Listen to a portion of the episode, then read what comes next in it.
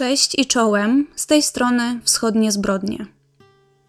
Dzisiejszy odcinek będzie poświęcony sprawie kryminalnej z 2006 roku, na którą natrafiłam zupełnie przypadkiem. I jak zaczęłam o niej czytać, to co chwilę musiałam zbierać szczękę z podłogi. I to z kilku powodów. Po pierwsze, tematem niestety większości odcinków na tym kanale przy omawianiu spraw kryminalnych jest karygodne i nieprofesjonalne zachowanie się stróżów prawa, którzy, mam wrażenie, często swoje obowiązki traktują tak, jakby robili komuś łaskę, a nie jako swoją pracę. I to jeszcze w zawodzie zaufania publicznego. Z przykrością stwierdzam, że dzisiejsza sprawa nie jest wyjątkiem, o czym się przekonamy w trakcie opowieści. Po drugie, jak czytałam o sprawie, to pomyślałam, że świetnie by się ona nadawała na scenariusz thrillera kryminalnego. Tyle, że w filmie, podejrzewam, twórcy oszczędziliby wątku flegmatycznych milicjantów, którzy zamiast ratować ludzkie życia, bardziej się przejmują tym, jak to poukładać sobie pracę w ten sposób, aby się zbytnio nie narobić. Od razu przepraszam za ten spoiler odnośnie zaniedbań ze strony milicji, ale myślę, że jeśli nie jest to wasz pierwszy raz na tym kanale, to chyba wielkiego zdziwienia to już nie wywołuje. Tyle tytułem wstępu, teraz do sedna. 14 września 2006 roku w czwartek 20-letnia Marina Topci była w pracy. Marina była studentką, mieszkała z rodzicami i dorabiała pracując w centrum handlowym Globus w centrum miasta Nowokuźnieck. Szczegółowych informacji o Marinie nie znalazłam, nie wiem nawet na czym dokładnie polegała ta jej praca – Wiem tylko, że zatrudniona była w tym centrum handlowym, być może w butiku czy jakiejś kawiarni. Jak mówiłam, był to czwartek. Marina skończyła pracę chwilę po 21 i po pracy nie miała żadnych planów, zamierzała iść prosto do domu na kolację z rodzicami. Odległość, którą miała pokonać Marina w drodze do domu, wynosiła zaledwie 500 metrów, więc spokojnym tempem droga do domu zazwyczaj zajmowała Marinie około 10 minut. Centrum handlowe znajduje się w bliskiej odległości od centrum miasta, dookoła więc jest pełno kamer i pierwsza z nich uchwyciła Marinę o 21.15, kiedy kobieta opuszczała budynek. W drodze do domu, idąc najkrótszą, codzienną swoją trasą, Marina mijała jeszcze jedną kamerę monitoringu. Ale niestety, tego dnia 14 września, do drugiej kamery Marina nigdy nie dotarła. Rodzice studentki, Juri i Swietłana Topci, zaczęli się niepokoić już tego samego wieczoru. Po 22, czyli 45 minutach od wyjścia Mariny z pracy, wciąż nie było jej w domu, co wydawało się raczej dziwne, ponieważ ich córka była po pierwsze osobą bardzo punktualną, a po drugie, biorąc pod uwagę, jak bardzo rodzice Mariny zawsze niepokoili się o swoje jedyne dziecko, Marina miała w zwyczaju zawsze pozostawać z nimi w kontakcie telefonicznym i każdorazowo informować, gdyby miała w planach pojawić się w domu później niż zazwyczaj. O 22.08 telefon komórkowy Mariny był już wyłączony. Półtorej godziny od wyjścia Mariny z pracy rodzice byli już bardzo zaniepokojeni. O żadnych planach czy spotkaniach po pracy rodzice kobiety nie wiedzieli, ale postanowili nie wszczynać jeszcze paniki i poczekać do rana – w końcu ich córka była dorosłą osobą. Następnego dnia w piątek Juri i Swietłana stawili się na posterunku milicji z zamiarem zgłoszenia zaginięcia ich córki. Milicjanci, jak możemy się domyślać, zgłoszenia nie przyjęli, powołując się na wiek kobiety, na to, że muszą odczekać te 24 godziny od zaginięcia, zanim podejmą jakiekolwiek kroki – no i na koniec, niestety, nie mogli nie zasugerować, że prawdopodobnie zabalowała czy poszła sobie na randkę, która się przeciągnęła do rana. Wiemy, jak to bywa. Zapewnienia rodziców, że Marina jest osobą niezwykle odpowiedzialną, rozważną i punktualną i nigdy nie zniknęłaby na noc bez poinformowania o swoich zamiarach rodziców, tak naprawdę tylko rozbawiły milicjantów. Ponieważ rodzice zaginionej nie odpuszczali, Zgłoszenie ostatecznie zostało przyjęte, ale niestety, mimo sporządzenia odpowiedniego papierku i spisania wszystkich danych Mariny, żadnych działań w sprawie jej zaginięcia nie podjęto. Swietłana i Juri, oburzeni postawą milicjantów, postanowili nie czekać, aż wreszcie się ruszą i zajmą się poszukiwaniami ich córki, więc zaczęli działać na własną rękę. Tego samego dnia odwiedzili miejsce pracy Mariny, wcześniej wspominane centrum handlowe. Ale wyglądało na to, że nikt nie wiedział o planach Mariny po pracy. Wychodząc z biura, kobieta kierowała się prosto do domu. Rodzicom kobiety udało się uzyskać dostęp do wcześniej wspominanych przeze mnie nagrań z monitoringu, z których wynika, że kobieta dosłownie rozpłynęła się w powietrzu. Wyglądało na to, że kobieta zaginęła zaledwie kilkanaście metrów po wyjściu z biura w ciągu kilku minut i nigdy nie dotarła do domu. W piątek wieczorem, niecałą dobę od zaginięcia Mariny, w domu rodziny Topci zadzwonił telefon. Matka Mariny rzuciła się do słuchawki, przeczuwając, że być może był to telefon od milicji z informacjami na temat zaginięcia ich córki. Po drugiej stronie słuchawki Swietłana usłyszała dziwne dźwięki. Jakieś bulgotanie, szmery, jęki, po czym usłyszała ledwo słyszalny głos swojej córki. Mamo, pomocy. Marina mówiła szeptem, jakby ostatkiem sił. Jej głos brzmiał na wycieńczony, tak jakby każde słowo dawało się Marinie z ogromnym wysiłkiem. Przerażeni rodzice najpierw próbowali oczywiście dopytać córkę, gdzie jest, kiedy wróci, ale w odpowiedzi słyszeli wciąż to samo: błagania o pomoc drżącym i bardzo słabym głosem w kółko i w kółko. Wciąż pozostając na linii z córką, nie będąc w stanie uzyskać od niej żadnych informacji, ojciec kobiety zadzwonił z telefonu komórkowego na milicję i poprosił o namierzenie numeru, z którego córka dzwoni właśnie do nich do domu. Po około godzinie milicjanci podali rodzicom zaginiony jakiś moskiewski numer stacjonarny i obiecali, że sprawdzą ten trop. W międzyczasie Marina się rozłączyła, nie podając zdesperowanym rodzicom ani numeru zwrotnego, ani adresu, jak również powodu, dla którego zniknęła i dlaczego brzmiała na tak wycieńczoną i słabą. Rozpoczął się weekend, a w domu państwa Topci co jakiś czas rozbrzmiewał niepokojący dźwięk dzwoniącego telefonu. Matka i ojciec Mariny rzucali się do słuchawki już po pierwszym sygnale. I za każdym razem słyszeli to samo. Najpierw cisza, potem ledwo słyszalne jęki i bardzo słaby głos ich córki, która prosiła o pomoc. Jej głos brzmiał tak, jakby Marina nie do końca ogarniała rzeczywistości, tak jakby nie rozumiała rodziców i nie mogła odpowiedzieć na ich pytania. A oni, zszokowani w trakcie każdego telefonu, próbowali uzyskać od córki jakiekolwiek informacje i dowiedzieć się, gdzie dokładnie się znajduje. W trakcie weekendu rodzice Mariny otrzymali łącznie 10 telefonów od swojej córki. Każda rozmowa, jeśli można to nazwać rozmową, wyglądała tak samo. Młoda kobieta dyszała do słuchawki, błagała o pomoc, po czym się rozłączała. Właściwie nie mówiła nic oprócz: Mamo, tato, proszę pomóżcie. Według rodziców jej głos brzmiał tak, jakby była bardzo pijana albo mocno zaspana. Rodzice odnieśli też wrażenie, że za każdym razem Marina ma coraz mniej sił i że wykonywanie połączeń do domu rodziców było szczytem jej możliwości. Każdy taki telefon Juri i Swietłana niezwłocznie zgłaszali na milicję. Stróże prawa posługiwali się taką logiką, że skoro Marina dzwoni do domu, to przynajmniej z całą pewnością można stwierdzić, że żyje. Taka interpretacja miała według nich uspokoić nieco rodziców i dać tej sprawie jeszcze trochę czasu. Milicja wciąż uważała, że młoda kobieta po pracy udała się na jakąś imprezę, która się przedłużyła o cały weekend, ale kiedyś przecież musi wrócić, jak wytrzeźwieje. Bo z kolei byli pewni, że powodem, dla którego córka dzwoniła do domu tak jakby otumaniona, był alkohol. Była zwyczajnie pijana. Wersja rodziców była oczywiście inna. Oni swoją córkę znali najlepiej i to, że mogłaby gdzieś zabalować na tyle, żeby dzwonić do nich w takim stanie, uważali za bzdurę. Poza tym, kto w takiej sytuacji prosi o pomoc i to dziesięciokrotnie?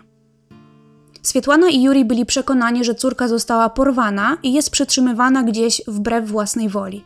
Myślę, że nie trzeba być Sherlockiem, żeby dojść do takich wniosków, ale najwyraźniej milicjanci nowokuźnieccy nie dość, że nie kierowali się zdrowym rozsądkiem i logiką, to w dodatku negowali te wersje rodziców jak tylko mogli. Dlaczego? Nie wiem. Być może dlatego, że gdyby rzeczywiście uznali, że Marina Topci była w niebezpieczeństwie, to musieliby się zabrać do prawdziwej pracy? Nie wiem, nie mam innego wytłumaczenia, ale zachowanie jest absurdalne, chyba się z tym zgodzicie. Pani oficer dochodzeniowy, która miała zająć się sprawą i rozpocząć poszukiwania Mariny Topci, wolała bezczynnie czekać na rozwój wydarzeń. A według źródeł nawet ukryła fakt istnienia tych dziesięciu połączeń, które rodzice otrzymali od zaginionej córki. Ale o tym nieco więcej powiem ciut później. Jak mówiłam, Marina kontaktowała się z rodzicami dziesięciokrotnie w ciągu trzech dni. Dziesięć razy młoda kobieta miała szansę na ratunek i dziesięć razy serce jej matki pękało, kiedy słyszała głos córki. Jak przyznała sama Swietłana, była pewna, że córka powoli umiera w nieznanym im i milicji miejscu i wszystko, co mogła robić w swojej tragicznej sytuacji, to wysyłać sygnały telefoniczne, gdziekolwiek była. Po tym pierwszym weekendzie telefony ustały na zawsze. Nie doszukałam się informacji, czy ten podany przez milicję numer moskiewski, z którego rzekomo dzwoniła Marina, został sprawdzony. Podejrzewam, że tak, a nawet jeśli nie przez milicję, to jestem przekonana, że rodzice Mariny musieli tam zadzwonić. Tak czy inaczej, ten trop nic nie wniósł do śledztwa, nieistniejącego śledztwa de facto, ponieważ niewiele milicja w tym temacie robiła. Miesiąc po zaginięciu Maryny Topci, kiedy stróże prawa łaskawie ruszyli tyłki i zajęli się poszukiwaniami, wiodącą teorią było porwanie. Teoria o porwaniu opierała się głównie na tym, że Marina zaginęła w bardzo krótkim czasie, po tym jak była widziana na pierwszej kamerze, która znajduje się w drodze do jej domu. Przypuszczano, że albo została wciągnięta siłą do jakiegoś samochodu, albo z własnej woli do jakiegoś pojazdu wsiadła. Możliwe, że e, do kogoś, kogo znała lub kojarzyła. Trwały więc poszukiwania potencjalnych świadków, byli sprawdzani podejrzani, którzy mieli na koncie podobne przestępstwa, samochody widoczne na nagraniach, ale niestety po miesiącu milicja wciąż nie miała dosłownie nic, co mogłoby ich przybliżyć do odnalezienia Mariny. Pewnego dnia w kiosku przy dworcu kolejowym w Nowokuźniecku znaleziony został telefon komórkowy zaginionej. Jak on się tam znalazł, zapytacie. Źródła mówią, że niezidentyfikowani mężczyźni przynieśli ten telefon do kiosku dzień po zaginięciu Mariny i go tam odsprzedali. Nie powiem Wam niestety, dlaczego sprzedawca czy tam właściciel kiosku miałby kupować telefon używany od nieznanych typków, bo Lombard to raczej żaden nie był, ale spotkałam się na wschodzie z takimi średnio legalnymi sklepikami przy bazarach czy dworcach właśnie, gdzie można generalnie kupić wszystko. I wodę, i fajki, i używane telefony, i biżuterię nawet, a pewnie i coś bardziej nielegalnego i wyskokowego sprzedawca może mieć na zapleczu. Istnienie takich kiosków z bardzo bogatą ofertą handlową wynika przede wszystkim z tego, że ich się po prostu nie sprawdza. Żadne władze, czy milicja, czy sanepid, nikt się tym nie interesuje. A jakby się ktoś zainteresował, to myślę, że właściciel mógłby się wykupić z niełaski takiego zbytnio zainteresowanego tym obiektem urzędnika. No ale wracając do wątku głównego. Telefon Mariny jest w kiosku wystawiony na sprzedaż. Właściciel kiosku twierdzi, że przed wykupieniem tego telefonu od nieznanych mu sprzedawców włączył go, żeby sprawdzić, czy urządzenie jest sprawne i czy nie chcą go zrobić w konia. Taki był przedsiębiorczy. No powiem wam, że w tym momencie historii zalała mnie kolejna fala oburzenia. Telefon Mariny był włączany w kiosku dzień po jej zaginięciu, ale nigdy nie został zgłoszony do bazy poszukiwanych urządzeń, więc naturalnie milicjanci nie otrzymali sygnału z lokalizacją tego telefonu zaraz po jego włączeniu. Rodzice w międzyczasie oczywiście rozpytywali o córkę we wszystkich szpitalach i kostnicach Nowokuźniecka, bez powodzenia. Nie licząc zbytnio w moc sprawczą organów ścigania, zgłosili prośbę do operatorów telefonicznych z prośbą o ustalenie, czy te wszystkie 10 połączeń od Mariny rzeczywiście zostały wykonane z Moskwy. No i dokonali kolejnego odkrycia. Marina dzwoniła nie ze stolicy, tylko z ich miasta, a numer jest zarejestrowany w mieszkaniu przy ulicy Kirowa, kilka kilometrów od mieszkania rodziny Topci. Więc ich córka de facto znajdowała się przez cały ten czas w bardzo bliskiej odległości od domu. W desperacji ojciec Mariny, Juri, wraz z jej chłopakiem, a w niektórych źródłach narzeczonym, pojechali pod wskazany adres, biorąc ze sobą kilkoro przyjaciół tego narzeczonego, pistolet traumatyczny i strzelbę myśliwską. Nie wiadomo do końca, jakie mieli zamiary, kiedy postanowili wziąć broń, ale zakładam, że nie myśleli wtedy zbytnio. Byli przecież przekonani, że Marina została porwana i przetrzymywana w tym mieszkaniu, więc mogli przypuszczać, że może dojść do użycia siły. Drzwi do klatki schodowej były zamknięte, więc Yuri zadzwonił w domofon. Po drugiej stronie odezwał się męski głos z wyraźnym kaukaskim akcentem. Yuri poprosił, by właściciele mieszkania wpuścili ich do środka i że ma informację, że w mieszkaniu znajduje się jego zaginiona córka. Mężczyzna temu zaprzeczył, nie otworzył ojcu Mariny drzwi i odłożył słuchawkę. Koniec tematu. Yuri wraz z narzeczonym jego córki stali przed budynkiem mieszkalnym, nie odrywając wzroku od okna mieszkania, w którym mogła przybywać Marina. Mężczyźni, bo okazało się ich tam być kilku, obserwowali ich z okna na trzecim piętrze. Yuri Topci zadzwonił na numer stacjonarny mieszkania przy ulicy Kirowa i przez ponad dwie godziny próbował wynegocjować z lokatorami oddanie mu córki. Nie wiem dokładnie, jak ta rozmowa wyglądała, natomiast mężczyźni znajdujący się w mieszkaniu nie dawali jasno do zrozumienia, czy Marina rzeczywiście tam jest, czy jej tam nie ma. Yuri próbował wszystkiego. Proponował jakąś ogromną sumę pieniędzy w postaci okupu. Błagał. Potem groził, potem płakał do słuchawki i znowu błagał, ale nic to niestety nie dało. Ostatecznie narzeczony Mariny nie wytrzymał, zadzwonił do mieszkania jeszcze raz i powiedział, że wie, który to ich samochód na podjeździe i że jeśli im nie otworzą, to yy, wysadzą ten samochód w powietrze. Że niby mają przy sobie granat i wymienią zawleczkę na Marinę. Ale i ta groźba nic nie dała, przy czym podejrzani wciąż nie potwierdzili ani nie zaprzeczyli tak naprawdę temu, czy rzeczywiście przytrzymują Marinę Topci w środku. Narzeczony Mariny wspomina, że gdyby zdarzyło się tak, że kobieta pokazałaby się w oknie tego mieszkania, czy w jakikolwiek inny sposób otrzymaliby niepodważalny dowód, że ona tam jest, to pewnie nie zważając na jakiekolwiek potencjalne konsekwencje swoich czynów, spróbowaliby szturmować to mieszkanie. Te bezowocne negocjacje przerwali milicjanci, którzy przyjechali na miejsce wraz ze starszym mężczyzną, który okazał się być ojcem Kaukaszczyków z mieszkania przy ulicy Kirowa. Okazało się, że właścicielami mieszkania na trzecim piętrze była rodzina Magmudianów, a milicjantów na miejsce sprowadził właśnie ojciec tych mężczyzn, e, z którymi Juri próbował się od dwóch godzin dogadać. Juri rzucił się do milicjantów i poprosił, by ci niezwłocznie przeszukali to miejsce, ponieważ on był pewien, że jest krok od uwolnienia swojej córki z niewoli. Zamiast tego Juri został zatrzymany. Tak samo zatrzymani byli wszyscy znajdujący się w tym mieszkaniu, ale co ciekawe, samej tej nieruchomości ostatecznie nikt nie przeszukał. Juri był przetrzymywany na komisariacie przez kilka godzin Musiał tam złożyć e, jakieś wyjaśnienia z tego tytułu, że groził lokatorom mieszkania, po czym odebrano mu broń i wypuszczono. Co z tym narzeczonym, niestety źródła tego nie podają. Natomiast Magmudianowie ponoć zostali wypuszczeni już po 15 minutach od przywiezienia ich na milicję. Zrozpaczeni rodzice nie dawali za wygraną. Próbowali prosić o pomoc już nie lokalną milicję, tylko wyżej postawione jednostki. Do pułkownika milicji Jurija nawet nie wpuszczono. Prokurator Nowokuźniecka podobno wydarł się na niego za to, że niepotrzebnie zawraca mu głowę, a federalne służby również to olali.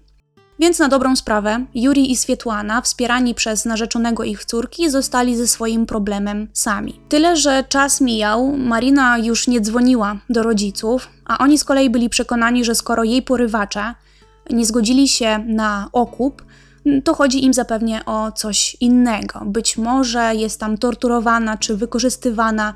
Nie wiedzieli też, ile mają czasu i co muszą zrobić, żeby Marinę odzyskać. To brzmi tak niewiarygodnie, nie jestem w stanie sobie wyobrazić, co wtedy czuli. Nie mieli żadnego już dowodu na to, czy córka żyje, jak ona się czuje. W tym, że przeczucia mieli nie najlepsze, biorąc pod uwagę stan, w jakim Marina dzwoniła do nich po raz ostatni. Swietłana, mama Mariny, stojąc na kolanach przy drzwiach wejściowych do mieszkania przy ulicy Kierowa, błagała, by oddali jej córkę. W pewnym momencie drzwi się otworzyły i jakaś młoda kobieta powiedziała, że no nie, nie ma u nich żadnej Mariny i nie wiedzą o żadnych telefonach. ale ona ma małe dziecko w domu, więc może to dziecko się jakoś tam bawiło telefonem i wystukało przypadkiem ich numer. Bardzo przepraszam, do widzenia, no i tyle było w temacie. Mając już serdecznie dość wizyt na komisariacie ojca zaginionej, do mieszkania przy ulicy Kirowa skierowano w końcu milicjanta. Ale wciąż nie było żadnego nakazu przeszukania. W zasadzie nie miało prawa go być, skoro milicja wciąż uważała, że w sprawie Mariny nie doszło do żadnego przestępstwa. Więc jedynym ruchem, który łaskawie wykonali, była taka wizytacja w tym mieszkaniu. Ponoć do decyzji, żeby tam wreszcie kogoś wysłać, doszło po tym, jak Yuri anonimowo zadzwonił na milicję i powiedział, że w tym mieszkaniu przygotowuje się atak terrorystyczny. Aż do takich środków musiał już sięgać w tej swojej desperacji, bo nikt nie chciał go ani słuchać, ani widzieć na oczy. Milicjant wysłany na miejsce grzecznie zapukał, Otworzyła mu drzwi młoda kobieta z dzieckiem na rękach. W mieszkaniu był również jej mąż, jacyś tam wujowie, ciocie, pełna taka liczna rodzinka. Milicjant rozejrzał się, ponoć nie obszedł nawet całego mieszkania, tylko sprawdził mniej więcej korytarz, pi razy drzwi, po czym grzecznie się pożegnał, odnotował w dokumentach, że wszystko gra i sobie poszedł. Mimo, że mieszkanie nie wyglądało jak potencjalne miejsce przetrzymywania i brutalnego torturowania porwanej osoby, bo w środku było schludnie, dużo osób tam było, w tym dziecko, to ojciec Yuri wspomina, że no, gdyby istniała szansa, że Marina rzeczywiście tam była, to milicjant i tak by jej nie zobaczył. Mogli przecież ją gdzieś schować w innym pokoju, czy nawet w jakiejś szafie. A czy tak rzeczywiście było, ciężko stwierdzić. W październiku 2006 roku, miesiąc po zaginięciu Mariny Topci, na wysypisku odpadów budowlanych położonym na obrzeżach Nowokuźniecka, pracująca na miejscu koparka wydobyła z góry śmieci coś, jakiś większy pakunek zawinięty w materiał. Okazała się to być odcięta dolna część ciała kobiety, od pępka w dół. Ciało, a właściwie jego połowa, była w okropnym stanie pocięta i posiniaczona. Kiedy pojawiły się pierwsze podejrzenia, że zwłoki mogą należeć do zaginionej miesiąc wcześniej Mariny, rodzice, którzy przyjechali na oględziny, byli w stanie rozpoznać córkę po piercingu w pępku i rozmiarze stóp, a swoją drogą na palcach u stóp brakowało paznokci. Autopsja znalezionej dolnej części ciała pokazała, że kobieta przed śmiercią była wielokrotnie gwałcona torturowana i faszerowana narkotykami. Nie mogę sobie wyobrazić, jakim ciosem dla rodziców Mariny musiała być ta informacja, ale nie zmienia to faktu, że musieli się dowiedzieć, kto stoi za tym morderstwem, za tym bardzo brutalnym morderstwem. Więc od momentu odnalezienia zwłok rodzice Mariny wielokrotnie przeszukiwali wysypisko w poszukiwaniu reszty ciała zamordowanej w brutalny sposób córki. Dlaczego oni? Dlatego, że milicja, absolutnie z nieznanych, niezrozumiałych dla mnie powodów, postanowiła reszty po prostu nie szukać. Przed pierwszymi opadami śniegu Juri i Swietłana zdołali znaleźć na miejscu kępkę włosów, prawdopodobnie należących do Mariny. Mówię prawdopodobnie, ponieważ nie znalazłam informacji, czy te włosy były przebadane pod kątem zgodności kodu DNA, czy też nie. Dopiero po odnalezieniu zwłok milicja zajęła się sprawą, kwalifikując ją jako morderstwo. Rychło w czas.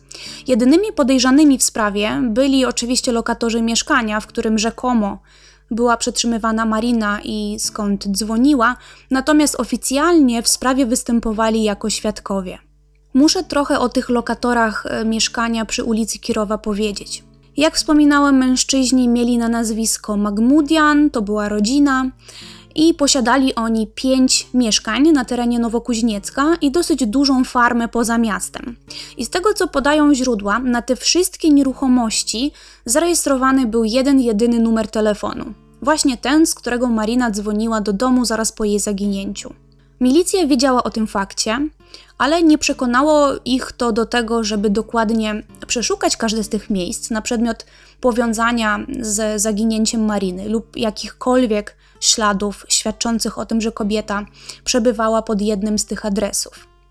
Rodzice Mariny zatrudnili w pewnym momencie detektywa, który przeprowadził własne śledztwo na temat przeszłości i interesów tej rodziny Magmudian i udało mu się dotrzeć do informacji, że Magmudianowie w jednym z mieszkań zajmowali się handlem narkotyków, co mogło wskazywać na ich udział w sprawie, ponieważ w ciele Mariny w chwili odnalezienia znaleziona była wręcz końska dawka substancji odurzających. Po przedstawieniu tego tropu stróżom prawa, milicjanci tylko machnęli ręką i powiedzieli, że nie ma żadnych dowodów e, na handel narkotykami przez Magmudianów. Samochód jednego z tych panów e, został przeszukany, a na tylnym siedzeniu znaleziono dość duże ślady krwi. Na to Magmudianowie odrzekli, że jakiś czas temu miała miejsce próba włamania się do tego samochodu, a rzekomy włamywacz e, skaleczył się podczas wybijania tylnej szyby, stąd krew. Totalny bezsens, Ponoć nawet niezbyt ogarnięci nowokuźnieccy milicjanci w tą historyjkę nie uwierzyli. Jak przeczytałam o tym, to pomyślałam wreszcie, jakiś postęp, jakiś trop. Może faktycznie po znalezieniu tej krwi śledczy przyjrzą się bardziej tym typom i zaczną grzebać. Ale nie, zachowali się w tej sytuacji dokładnie tak, jak w całej historii. Trop z nieznanych przyczyn został po prostu porzucony. I choć badanie tej krwi z samochodu zostało przeprowadzone i ustalono, że ta krew nie należała ani do żadnego z Magmudianów, ani też do Mariny Topci, to dogrzebać się do tego, do kogo należy, milicja już nie chciała. Rodzice Mariny oczywiście zadowoleni z tego faktu nie byli. Przepytano też sąsiadów z bloku przy ulicy Kirowa. Oni twierdzili, że w czasie, kiedy Marina była poszukiwana, w mieszkaniu na trzecim piętrze słychać było awantury i głośne krzyki, zarówno e, kobiece, jak i męskie głosy. Kolejnym dowodem, który być może świadczyłby o udziale Magmudianów w sprawie porwania, torturowania i zabójstwa Mariny, był fakt, że Kaukaszczycy posiadali własną firmę budowlaną, a wysypisko, na którym odnaleziono dolną część ciała Mariny, było przez nich wykorzystywane do wywiezienia odpadów z budowy i przetransportowanie stamtąd piasku czy innych materiałów. To wysypisko e, znajduje się w miejscu bardzo oddalonym od najbliższych dzielnic e, mieszkalnych Nowokuźniecka. Nikt tam za bardzo bez żadnej potrzeby nie zagląda, więc można spekulować, że tylko Magmudianowie mogli być stałymi bywalcami w tym miejscu ze względu na swoją działalność. Magmudianowie nigdy nie zostali uznani za podejrzanych w sprawie. E, po odnalezieniu zwłok Mariny złożyli zeznania jako świadkowie w sprawie, sprzedali wszystkie swoje nieruchomości i wyjechali z Nowokuźniecka. Nie wiadomo, gdzie obecnie przebywają, ślad po nich po tej całej historii po prostu zaginął. Do dziś w sprawie morderstwa Mariny Topci nie ma żadnego oficjalnego podejrzanego. Milicja i śledczy nigdy nie byli w stanie wytłumaczyć rodzicom zamordowanej, czy Marina rzeczywiście była przetrzymywana w tym mieszkaniu dlaczego dzwoniła, w jaki sposób dzwoniła i jak dokładnie zakończyło się jej życie. Kiedy na łamach gazety Moskowski Komsomolec pojawił się artykuł o sprawie, w którym opisane zostały wszystkie zaniechania milicji, ich brak reakcji na wydarzenie, brak chęci odnalezienia zaginionej i fakt, że mimo dowodów poszlakowych Magmudianowie nigdy nie zostali aresztowani, o historii zrobiło się głośno. Nic dziwnego, ludzie współczuli pogrążonym w bólu rodzicom i wściekali się na milicjantów za oburzającą i karygodną bezczynność. Pani oficer dochodzeniowy, o której wspominałam, o nazwisku Polaczenko, która zajmowała się tą sprawą, usłyszała zarzuty umyślnego niedopełnienia obowiązków.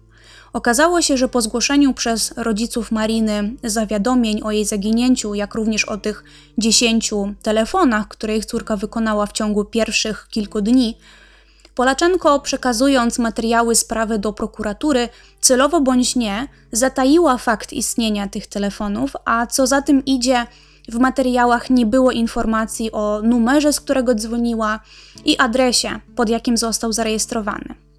To wszystko skutkowało odmową wszczęcia oficjalnego śledztwa aż do czasu znalezienia zwłok. Odmowa wynikała z tego, że prokuratura uznała materiały za niewystarczające do wszczęcia śledztwa. Oczywiście, że były niewystarczające. Co więcej, były praktycznie znikome. W sprawie Mariny Topci mówi się często o zmarnowanym czasie. Jest to słowo klucz, który jest na ustach wszystkich, którzy z tą historią są zaznajomieni. Przez cały miesiąc zawiadomienie o zaginięciu córki państwa Topci leżało i kurzyło się na biurku pani Polaczenko do czasu, kiedy to już prokuratura zażądała od milicji przedstawienia wszystkiego, co mają na ten temat w chwili odnalezienia zwłok kobiety. Te telefony, które powinny być dowodami w sprawie, nigdy nie były za takowe uznane. W świecie idealnym, chociaż nawet nie idealnym, tylko w świecie, w którym ludzie zwyczajnie wykonują swoją pracę należycie, po pierwszym telefonie od Mariny powinno być ustalone miejsce, z którego dzwoni, które niezwłocznie powinno być sprawdzone. Mówiłam na początku, że historia przypomina mi scenariusz jakiegoś thrillera. Dokładnie tak. Tyle, że w filmie oczekiwałabym sceny, w której stróże prawa po tym telefonie podrywają się z miejsca, wsiadają w radiowóz i po chwili załamują ręce podejrzanym, a Marinę uwalniają i wszyscy są szczęśliwi. Bardzo bym chciała, żeby w życiu takie scenariusze były nie pojedynczymi przypadkami, ale częstą praktyką. Niestety w tej historii wszystko poszło nie tak i to od samego początku. Magmudianowie, choć może i byli zamożni i wpływowi, to jednak nie bawili się chyba specjalnie w ukrywanie się przed milicją. Więc gdyby sprawdzono ich od razu, to na jaw e, wyszedłby pewnie fakt posiadania przez nich tych pozostałych nieruchomości, które musiałyby oczywiście zostać odpowiednio sprawdzone pod kątem jakichkolwiek śladów przybywania w nich Mariny Topci. Jak mówiłam, skończyło się to na pojedynczej, krótkiej wizycie milicjanta w jednym z mieszkań, a co ciekawe, w tym samym bloku znajdowały się kolejne dwa należące do Magmudianów mieszkania. Więc w momencie, kiedy milicjant miło sobie gaworzył z lokatorami mieszkania, z którego dzwoniono do państwa Topci, Marina mogła przybywać w tym samym bloku na innym piętrze albo na przykład na ich farmie. Do przeszukania wszystkich nieruchomości Magmudianów ostatecznie doszło za sprawą ogólnospołecznego oburzenia i presji kierownictwa oddziału milicji w Nowokuźniecku. Żadnych śladów w żadnej z tych nieruchomości nie znaleziono. Okej, okay. tyle że było to po około pół roku od zaginięcia Mariny. Kto wie, być może te ślady tam były, a sprawcy mieli mnóstwo czasu, żeby tych śladów się pozbyć. Kiedy wokół tej sprawy zrobiło się naprawdę gorąco, a na milicjantach nie pozostawiono suchej nitki, wyniki ekspertyzy, która ustaliła z całą pewnością, że ciało Mariny było e, nasączone niczym gąbka narkotykami, w magiczny sposób te wyniki zaginęły. Tak samo jak kilka innych kluczowych dokumentów potwierdzających ewidentne zaniedbania milicjantów na każdym kroku. Co prawda, sami milicjanci zaprzeczali, żeby cokolwiek zaginęło. Twierdzili, że absolutnie żaden papierek u nich nie ginie. Nie ma takiej możliwości. Co najwyżej śledczy yy, mogli w trakcie uznać niektóre z dokumentów za nieistotne dla sprawy i się ich pozbyć. Tak po prostu. Łącznie 18 stróżów prawa poniosło konsekwencje za zaniedbanie w sprawie morderstwa Mariny Topci. Ale co to były za konsekwencje, nie wiadomo. Czy im po prostu pogrożono paluszkiem, czy zostali zwolnieni. No, nie wiem, nie znalazłam niestety szczegółów, a bardzo bym chciała. Ale konsekwencje prawne to raczej nie były. Prokuratura Generalna wydała oświadczenie, że kierownictwo oddziału milicji, które zajmowało się sprawą, poniosło kary dyscyplinarne. W praktyce jednak kierownik i jego zastępca zostali wysłani na wcześniejszą emeryturę. Z kolei naczelnik Wydziału Kryminalnego e, na tym oddziale był raz na chorobowym, raz na urlopie, więc ten tu w ogóle stwierdził, że on o niczym nie wiedział i nie miał z tym nic wspólnego. No i tyle, jeśli chodzi o podejście organów ścigania do totalnie spieprzonej, za przeproszeniem przez nich sprawy i do morderstwa, któremu można było zapobiec. Jedyną karą, i to straszną karą, którą poniósł jeden z pułkowników milicji oskarżonych o zaniedbania w śledztwie, było samobójstwo jego żony. Kobieta zakończyła swoje życie, kiedy dowiedziała się szczegółów śledztwa, a dokładniej dowiedziała się o tym, że jej mąż mógł ale nie pomógł Marinie. I ciężko oczywiście stwierdzić, czy to akurat było powodem jej samobójstwa, czy może coś wiedziała, czy może zupełnie coś innego, ale niestety to jest kolejny smutny element tej sprawy. Minęło 14 lat od morderstwa Mariny Topci, ale sprawa nie ruszyła niestety do przodu. Śledczy w tym czasie się zmieniali, a samo śledztwo, mimo że cały czas ponoć jest otwarte, to też nie posunęło się ani o krok. Milicja nie daje za wygraną i wciąż próbuje podważać zeznania rodziców Mariny.